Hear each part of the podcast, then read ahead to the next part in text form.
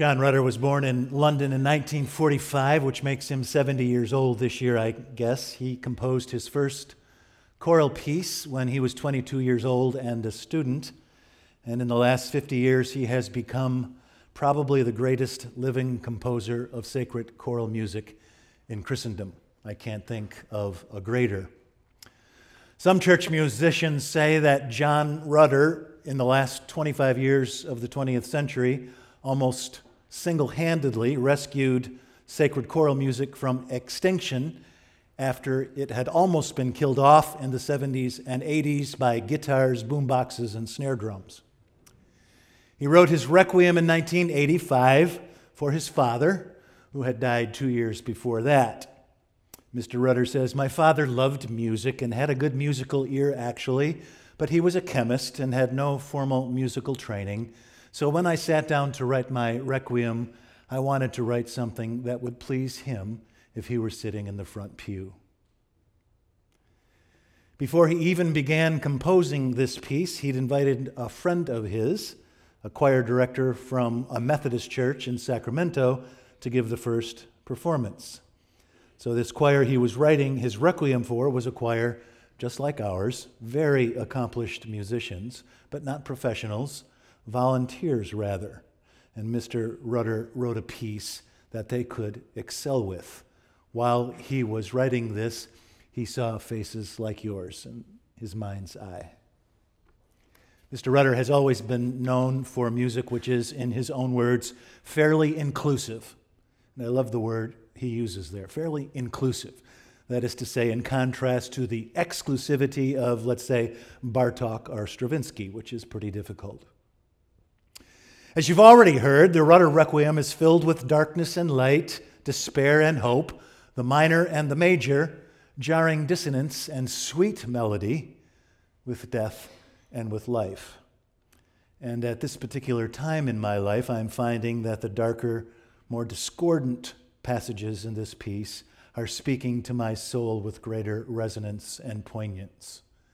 Perhaps because it seems to me that I've spent a lot of my life in the last few weeks in dark places, like the intensive care unit at Evanston Hospital and the hospice unit in Glenview, and in the living room of my friend, which is beautiful and sun washed, but also sad because he died there in a hospital bed. I've only been here a year, but in that very short space of time, I've actually made some very good friends. And in the last six weeks, four of them have died Eddie, Bill, Steve, and John. And since I've been spending so much time in dark places, the somber Agnus Dei, the fifth movement, which we'll hear in a moment, feels like a timely gift from God to me. It's healing therapy for my broken heart. And when it comes along, I hope you'll pay attention not just to the message, but also to the medium, to what it says, but also how it gets its point across, because the Agnus Dei is a six minute long, yet comprehensive catechism of the church's ancient teaching about death and resurrection. In six minutes, Mr. Rutter's Agnus Dei gives us death the problem, death the question, death the complaint, death the answer, and finally, the resurrection victory. The problem from the 1662 Book of Common Prayer Man that is born of woman hath but a short time to live, and is full of misery. He cometh up and is cut down like a flower. He fleeth, as it were, a shadow. That's the problem that prompts the question of whom then shall we seek for succor? Over and over and over again, the women ask the question Where will we find help? Whoever in this universe will help us. Of whom shall we seek for succor? And while the women are asking this question, the men are voicing the complaint beneath. Again, from the Book of Common Prayer, 1662. In the midst of life, they plea, we are in death. Even in our happiest days, even at the zenith of health, in the midst of life, we are in death. We are besieged by death. And the women's question keeps coming back and cycling round and round till it builds to a desperate, pleading crescendo of whom shall we seek for succor? Whom? They plead. But then comes the answer to this desperate plea. Actually, it's been there all along. Of whom shall we seek for succor? On you stay, the Lamb of God that taketh away the sin of the world. He will help us. And then, with the motif from the flute, everything makes a turn towards rest and quiet and light. I am the resurrection and the life, saith the Lord. And whosoever believeth in me, though he were dead, yet shall he live. This decisive victory of resurrection over death through Jesus Christ. And can I tell you how much this means to this choir and to Lisa and to me at this particular time in our journey. In the midst of life, we are in death, is the prayer book's plaintive plea. But in his resurrection, Jesus turns this plea into a brave affirmation of faith. In the midst of death, we are in life.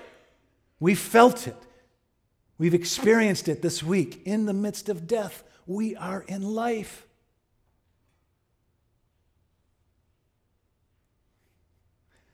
Do you know Emily Dickinson's poem? I've heard an organ talk sometimes in a cathedral aisle and understood no word it said, yet held my breath the while. And risen up and gone away, a more adoring girl, yet know not what was done to me in that old chapel aisle. We've been so blessed to have John Bryant among us these last four years. Because of John Bryant, we've heard an organ talk sometimes in a cathedral aisle and understood no word it said, yet held our breath a while. And so this whole worship service is a long song of thanksgiving to God for God's gift to us of John Bryant. And so, at the end of this worship service, we're going to break a sacred solemn, serious, usually splinter proof law of Christian liturgy. We are going to sing Alleluia during Lent.